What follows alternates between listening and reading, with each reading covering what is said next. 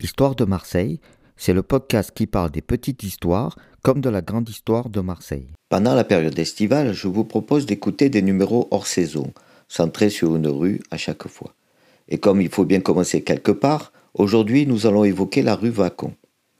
Comme souvent, le nom de cette rue vient d'une famille connue de la région et de la cité. Au XIVe siècle, il y avait une famille Vacon qui occupait les premiers emplois de la cité. Au milieu du XVIIe siècle, Louis Vacon était notaire à Marseille et conseiller à la cour des comptes d'Aix. Son fils lui succéda dans cet emploi qui ennoblissait après 20 ans d'exercice.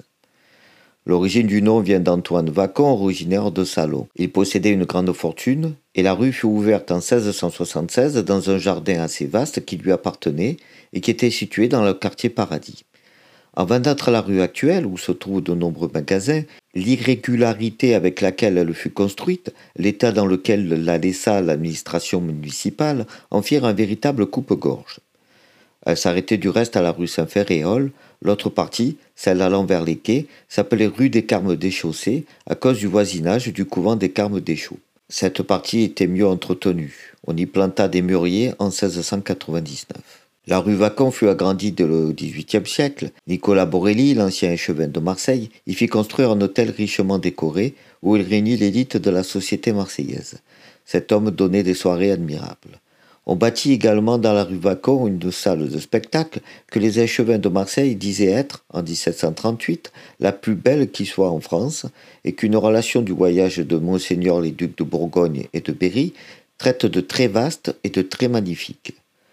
Pendant la Révolution, en 1794, Fréron et Barras s'installèrent dans l'hôtel particulier de Borelli. Puis cet hôtel devint la propriété du marquis de Panis-Passy et fut le siège du cercle du commerce. Vers 1848, son propriétaire le fit détruire pour un juteux programme immobilier, le développement du quartier lui permettant.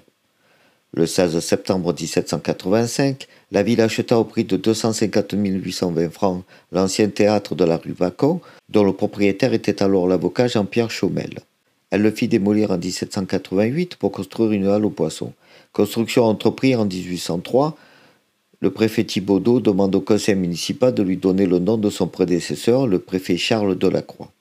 Delacroix, député de la Convention, ayant voté la mort de Louis XVI, la municipalité de la Restauration effaça son nom du fronton de la halle qui fut appelé Halle Neuve.